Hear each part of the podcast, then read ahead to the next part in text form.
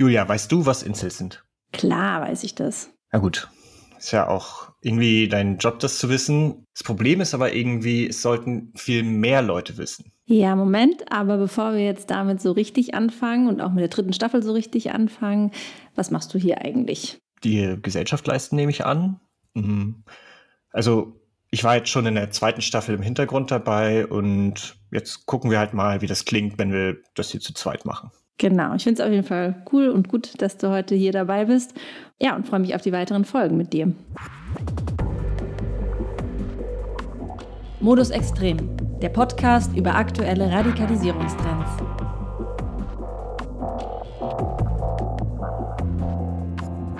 Ja, heute bei Modus Extrem geht es um Incels, ein Begriff, der in Deutschland noch gar nicht so bekannt ist, wie mir auch bei der Recherche aufgefallen ist. Ich habe mal so ein bisschen in meinem Freundeskreis herumgehört und mir ist aufgefallen dabei, dass ziemlich viele eigentlich den Begriff gar nicht kennen oder wenn dann nur so am Rande schon mal was davon gehört haben. Im nordamerikanischen Kontext ist es allerdings ein bisschen anders. Und woran liegt das eigentlich?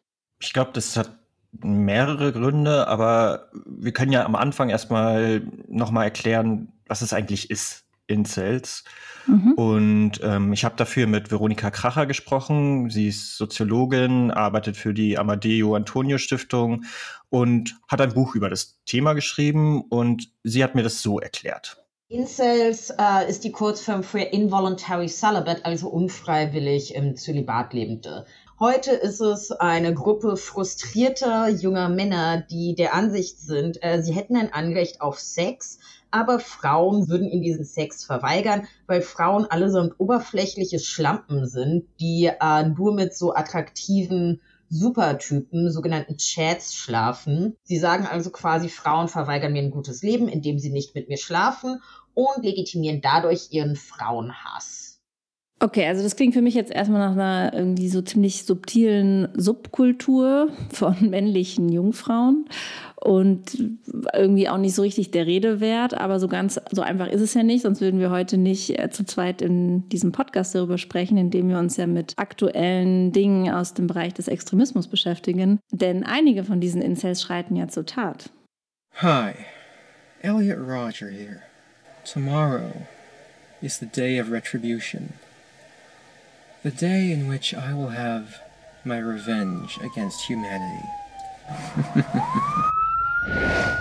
the first images of the terrifying moments in this college town with a gunman on a rampage. Students seen ducking for cover in this surveillance video. You forced me to suffer all my life, and now I'll make you all suffer. Investigators say the deli was one of 10 places Friday night where 22 year old Elliot Roger hurt or killed people during his mad drive around town. In den USA und in Kanada haben mehrere Inselattentate bereits Tote gefordert. Und deswegen ist es eben nicht einfach ein Internetphänomen, sondern eine Gefahr, die zumindest in Kanada und in, in den USA auch schon als solche eingestuft wird, ähm, als terroristische Bedrohung eben. Ja, und das auch nicht erst seit gestern, denn der erste offiziell als antifeministischer Amoklauf bezeichnete Mord ereignete sich bereits vor mehr als 30 Jahren etwa an der Polytechnischen Hochschule Montreal, bei dem ein Attentäter 14 Frauen mit der Begründung tötete, den Feminismus bekämpfen zu wollen.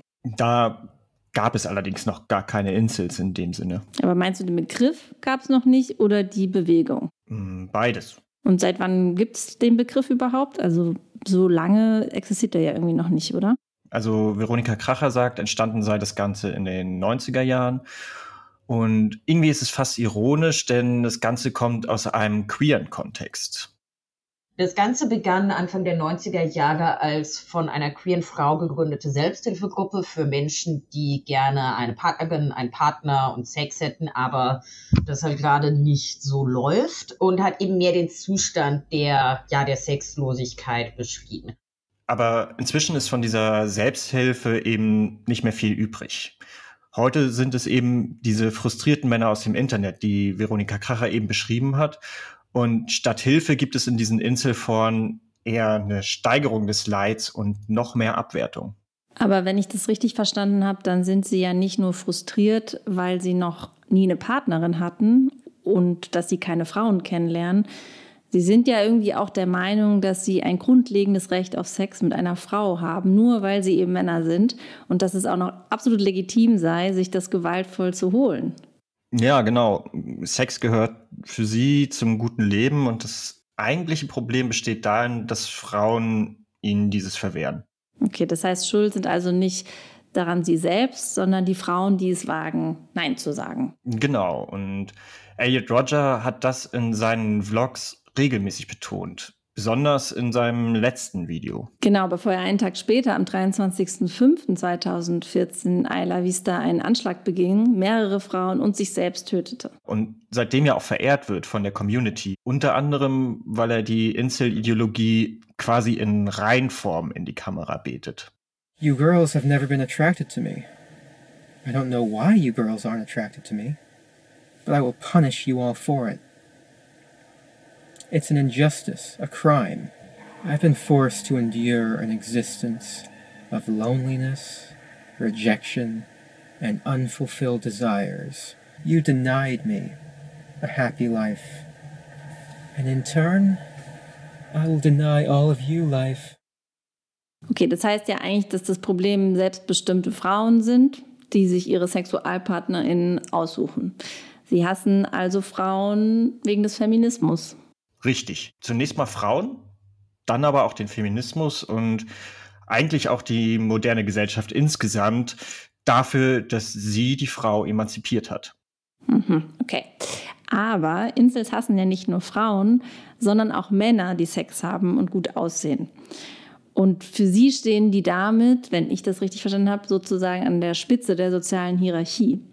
Sie nennen die Chats. Generell fällt auf, dass die eine ganz eigene Sprache haben, mit der sie sich auch von denen, die diese Sprache nicht sprechen, ja auf eine gewisse Art und Weise auch so ein bisschen abgrenzen. In Veronika Krachers Buch gibt es auch ein ganzes Glossar, was diese Begriffe ähm, aufschlüsselt. Generell fällt auf jeden Fall auf, dass Menschen nach ihren Äußerlichkeiten in ganz bestimmte Gruppen eingeteilt werden und denen auch ganz bestimmte Charakteristika zugeschrieben werden. Also auf die Schnelle könnte man sagen, das äußere Erscheinungsbild bestimmt so ein bisschen deine Dating-Erfolge und auch deine soziale Hierarchie. Es gibt attraktive Männer und Frauen, die haben natürlich Sex und hässliche Männer, die keinen Sex haben. Und dann gibt es aber auch noch den Begriff der Black Pill. Und die Blackpill ist ganz spannend, denn wer diesen Podcast hier schon eine Weile hört, kennt ja vielleicht den Begriff der Red Pill, also diese Metapher aus dem Matrix-Film, wo Neo die zwei Pillen angeboten werden. Nimmt er die rote Pille, sieht er die Wahrheit. Nimmt er die blaue, bleibt er ein Schlafschaf, um den Begriff von heute zu wählen. Ähm, das Ganze wird halt auch von der sogenannten Alt-Right so verwendet. Wieso jetzt aber die Pille der Incels schwarz ist und nicht rot? Ähm, das habe ich Veronika Kracher gefragt. Die Black Pill geht davon aus, dass wir in einer Gesellschaft leben, die von Grund auf lokistisch ist, also in der Menschen systematisch aufgrund ihres Aussehens diskriminiert werden. Incels betrachten sich quasi generell als einfach zu unattraktiv, um von Frauen beachtet zu werden, die ja nur auf diese Alpha-Typen stehen. Und deswegen sagen sie hier alles eh vergebliche Liebesmüh, für mich ist der Zug schon abgefahren. Und das Einzige, was ich tun kann, ist halt mich in Elend zu suhlen und Frauen zu hassen und mich äh, dem Nihilismus zu verschreiben. Ja, für mich klingt das so, als wäre das der Punkt, an dem Incels besonders gefährlich werden irgendwie. Mhm, ich glaube auch. Die Blackpill markiert ja sowas wie eine Sackgasse, aus der es eigentlich keinerlei Entrinnen gibt. Zumindest eben nicht mit normalen Mitteln. Wie gesagt, von der ehemaligen Selbsthilfe, aus der Incels mal entstanden sind, ist jedenfalls nicht mehr so viel übrig. Es geht eher darum, sich im eigenen Leid zu bestärken, es sogar noch zu verstärken, sich quasi reinzusteigern. Statt miteinander solidarisch zu sein, sind sie auch untereinander furchtbar toxisch zueinander, wie Kracher sagt. Die Community selbst ist ja auch untereinander super toxisch. Da bestätigt man sich gegenseitig darin, hier, du wirst niemals geliebt werden oder hier, du bist mega hässlich, du kannst dich eigentlich gleich umbringen. Also man findet da keine Form der Ermächtigung. Ja, ich habe mich im Zuge dieser Podcast-Recherche und der Themenrecherche auch mal so ein bisschen in den Internetforen herumgetrieben und umgeschaut. Und mir ist dabei aufgefallen, da bin ich auch jetzt nicht die Einzige, aber es fällt auf jeden Fall auf, dass äh, in den Foren sie sich nicht nur gegenseitig runtermachen und ihre Selbstmordfantasien teilen oder sich gegenseitig hochschaukeln in ihrem Hass gegen Frauen, sondern es finden da ja auch ganz explizit Aufrufe zur Gewalt, zu Mord, zu Vergewaltigungen statt. Es werden Bilder von Frauenleichnamen geteilt, von realen Vergewaltigungen. Es finden sich dort antisemitische Posts, rechtsextreme Posts, also wirklich nicht der Ort, wo man sich gerne finde ich, aufhält. Und es werden Amokläufer wie zum Beispiel Elliot Roger verehrt, den wir ja auch schon als O-Ton vorhin gehört haben. Vor seinem Amoklauf hat Roger ein Manifest verfasst. Ähm, My Twisted World heißt es. Und darin beschreibt er nämlich unter anderem sein Vorhaben als Krieg, um alle Frauen zu bestrafen, dass sie ihm Sex entzogen hätten. Und außerdem will er Frauen in KZs zu Tode hungern lassen und ihnen beim Sterben zuschauen. Frag mich nicht, warum ich jetzt dabei lachen muss. Ja? Schon relativ einigermaßen absurd. ja. Roger begeht damals den ersten Anschlag, der der Insel-Community zugeordnet wird und auch von ihr selbst so betrachtet wird. Heute ist Elliot ein sogenannter Saint, ein Heiliger, also der andere inspiriert. Alec Minestian zum Beispiel, der hat 2018 in Kanada zehn Menschen mit einem Van überfahren. In der Vernehmung nach seiner Festnahme erzählt er dann ganz offen, wie er sich mit Rogers Anschlag radikalisiert habe. I was starting to feel radicalized at that time. You were? Okay. And when you say radicalized, what do you mean by that? Meaning, I felt it was time to take action and not just sit on the sidelines and to just uh, fester in my own sadness. Right on. Okay. Und es gibt auch einen Bezug zu Deutschland, denn Menessin spielte dann auch in Deutschland eine Rolle. Der Attentäter von Halle hat unter anderem ein Lied auf seiner Playlist, das Messchen huldigt.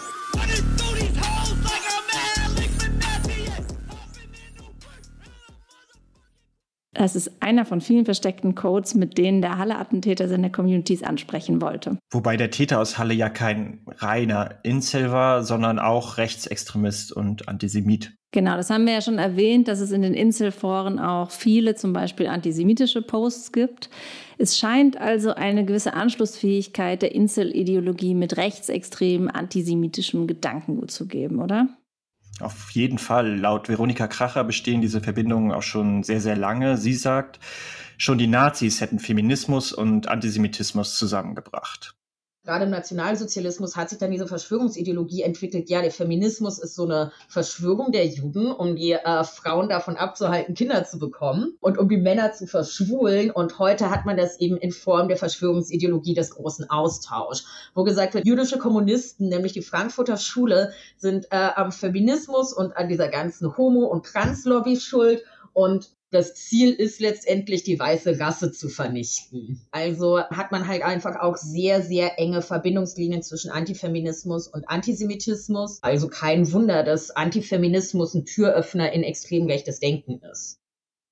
Also Juden, die mit dem Feminismus den großen Austausch vorantreiben wollen. Für manche, die den Begriff des großen Austauschs nicht kennen oder denen das nicht geläufig ist, das ist in ihrer Idee ein geheimer Plan, der umgesetzt werden soll, um die beweiße Bevölkerung durch Migrantinnen zu ersetzen oder eben auszutauschen.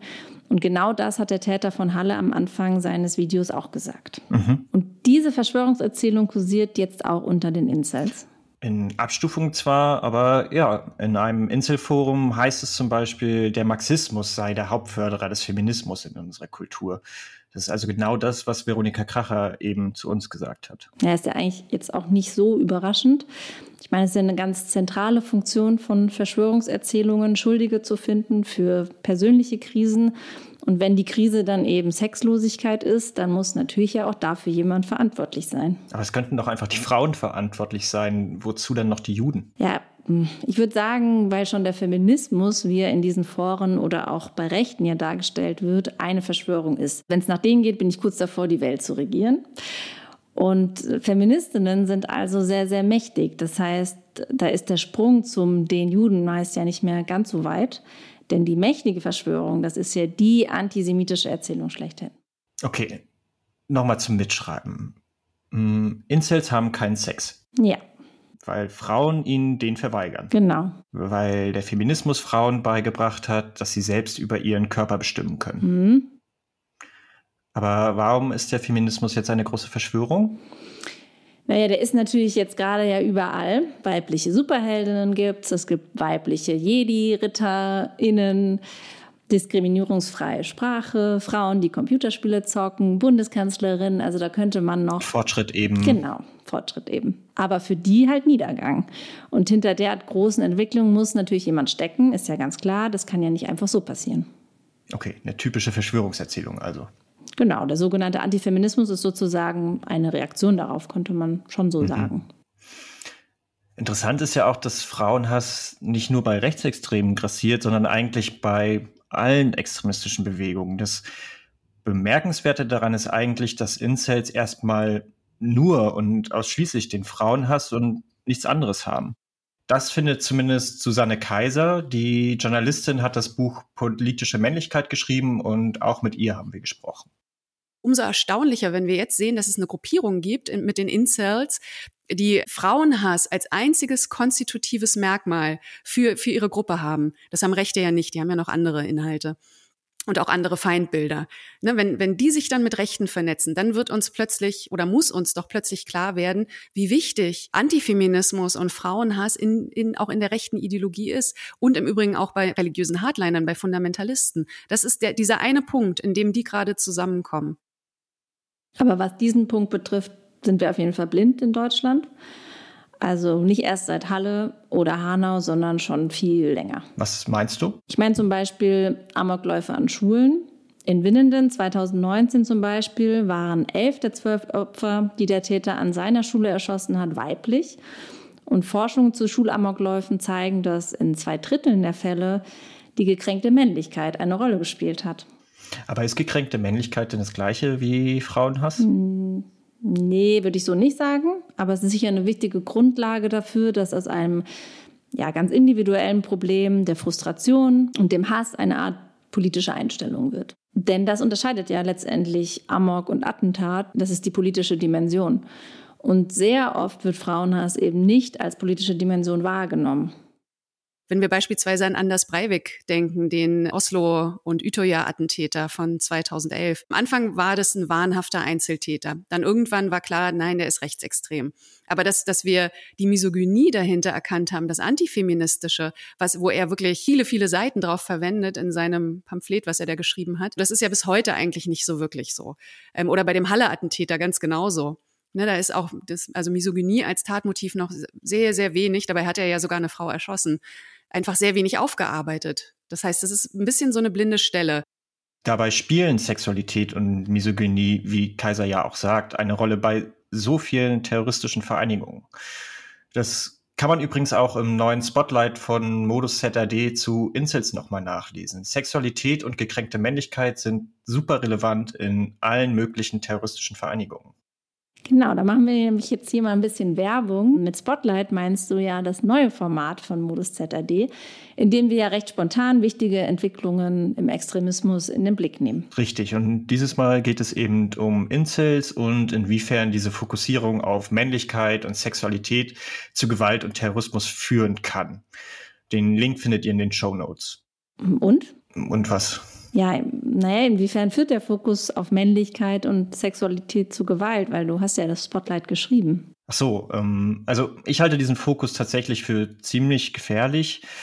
Ein wichtiger Faktor im Radikalisierungsprozess ist ja der der Intimität von Erfahrungen. Das heißt, du meinst, je intimer Kränkungen und Frustrationen wahrgenommen werden, desto stärker können sie mich auch radikalisieren.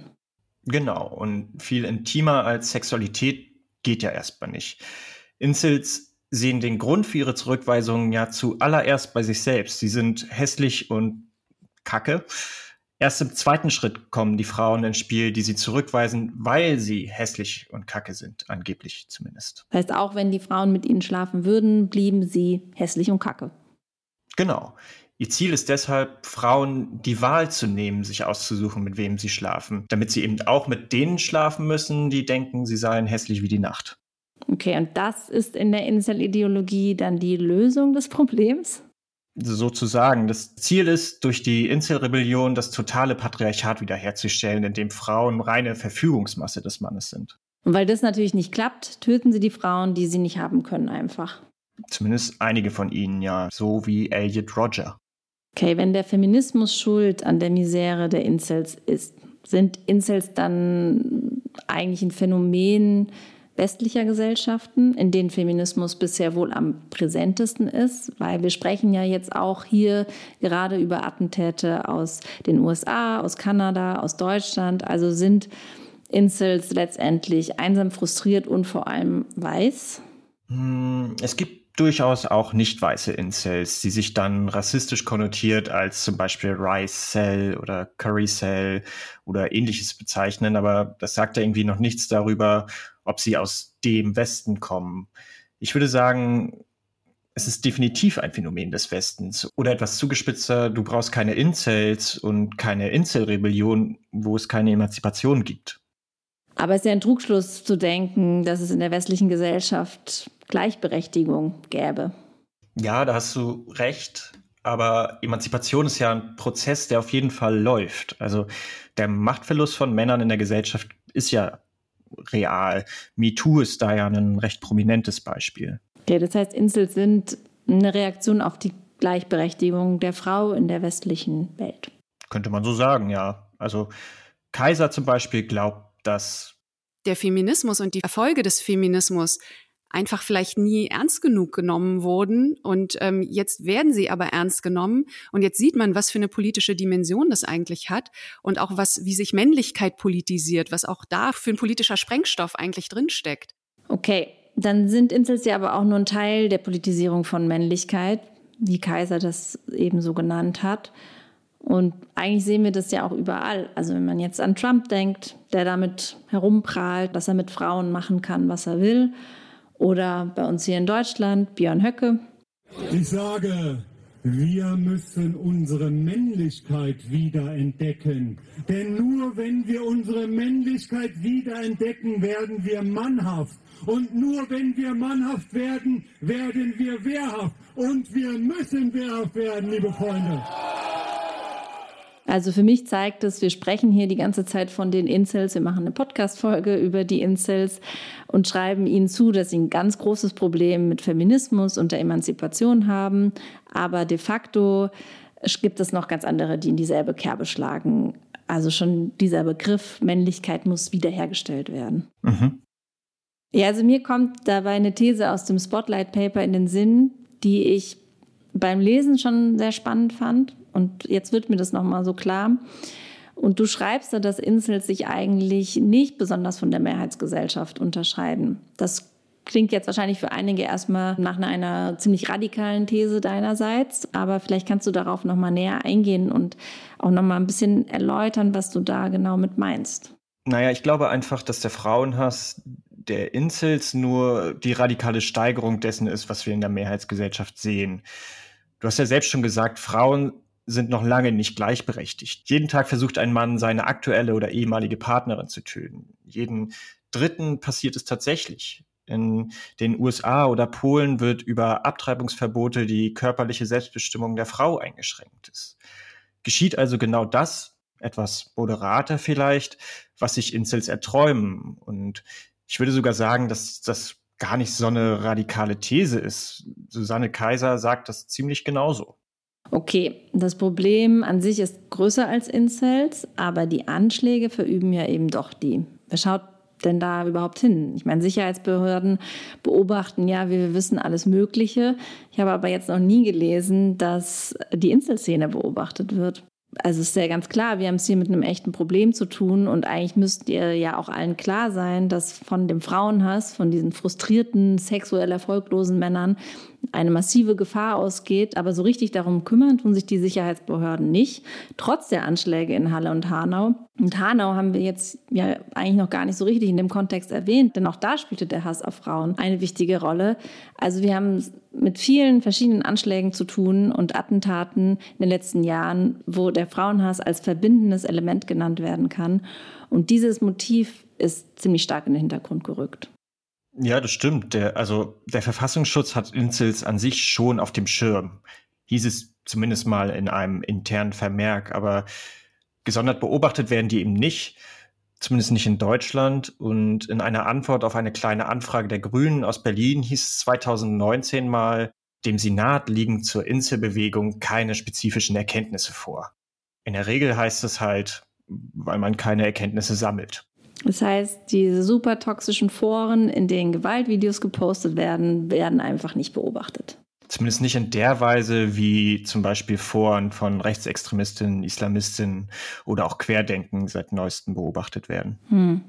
Ja, das führt mich wieder zu einem Punkt vom Beginn unserer Unterhaltung, ähm, als ich gesagt habe, dass ich im Vorfeld zu der Aufnahme des Podcasts festgestellt habe, dass es in meinem Umfeld viele gibt, die mit dem Begriff noch gar nichts anfangen können oder nur sehr wenig. Also, dass das Problem in Deutschland noch nicht als Problem oder Bedrohung wahrgenommen wird.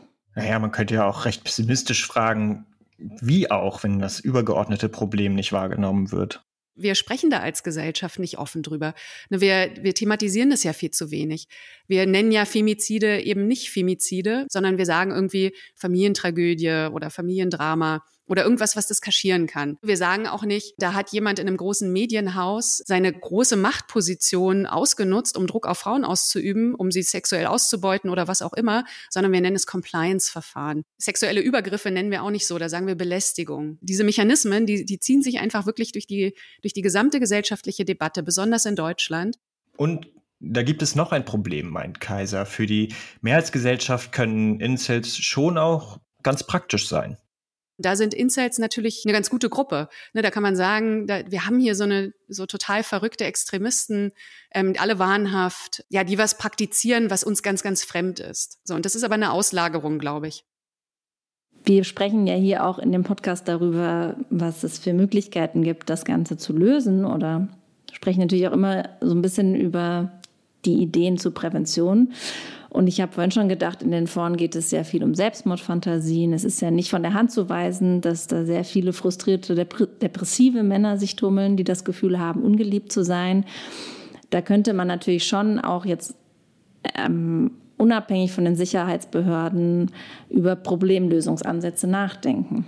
Du meinst, was machen wir damit nun in Bezug auf die Prävention frauenfeindlicher Gewalt und Einstellungen genau. insgesamt? Ja. ja. Medienkompetenz. Wieso Medienkompetenz? Keine Ahnung, das wird immer vorgeschlagen. Ähm, was würdest du denn sagen aus deiner Erfahrung mit jungen Menschen? Naja, leider ist es ja so, Regel Nummer eins in der Radikalisierungsprävention, es gibt leider nicht die Antwort. Hm, toll. Ich wünschte auch, es wäre anders letztlich. Aber ja, letztendlich geht es eben darum, Jugendlichen und jungen Menschen Kompetenzen zu vermitteln, die ihnen die Möglichkeit geben, anders als gewaltvoll und Hass erfüllt zu reagieren. Aber ich würde sagen, das Problem ist vor allem, dass das Thema Frauenhass in der Radikalisierungsprävention noch nicht besonders thematisiert wird, weil man es bisher nicht auf dem Schirm hatte. Das haben wir jetzt auch irgendwie gehört oder das haben wir jetzt auch vorhin gehört. Es bräuchte meiner Meinung nach Aussteigerprogramme und natürlich einfach pädagogische, vor allem profeministische Arbeit mit jungen Männern in den Schulen. Genau, also das spielt ja darauf an, weil ich glaube, ein Problem ist, dass Feminismus beziehungsweise die Gleichberechtigung von Frauen als so ein Frauending angesehen wird. Ja, total. Also schließlich ist das ja auch vielleicht für die Incels oder könnte für die Incels ja auch eine Lösung sein. Denn wenn man sich das so anschaut, sind Insels ja in gewisser Weise auch Leidtragende von patriarchalen Strukturen. Sie leiden ja schließlich auch und vor allem daran, den Ansprüchen, die die patriarchale Gesellschaft an sie stellt, eben nicht zu erfüllen. Mhm, das heißt, Erwartungen an Männer sind das eigentliche Problem, weil die noch immer de facto patriarchal sind. Ja, offensichtlich. Also man kann jetzt auch auf ein ganz aktuelles Beispiel eingehen. Wurde Armin Laschet gefragt, wie er die Kanzlerschaft mit seinen drei Kindern vereinbaren will, oder wurde Annalena Baerbock gefragt? Eben, also das ist Teil eines Problems, von dem Incels nur ein Teil sind. Und vielleicht macht es das auch so ein bisschen frustrierend, oder? Ja, auf jeden Fall. Also ist ja oft von ganzheitlichen Ansätzen die Rede. Hier wäre es auf jeden Fall, finde ich mal, ziemlich angebracht. Sehe ich genauso. Ähm, ja, leider sind Incels aber nicht das einzige Problem im großen Feld des Extremismus. Und äh, weil wir hier bei Modus Extrem ja versuchen wollen, bisschen auch einen breiteren Überblick über aktuelle Entwicklungen zu geben. Haben wir jetzt nämlich eine super neue praktische Rubrik dafür. Modus Kompakt. Extremismus aktuell. Der Thüringer Verfassungsschutz stuft den dortigen AfD-Landesverband unter seinem Chef Björn Höcke als gesichert extremistisch ein. Das heißt, das Landesamt für Verfassungsschutz geht davon aus, dass es in der AfD Bestrebungen gegen die freiheitlich-demokratische Grundordnung gibt.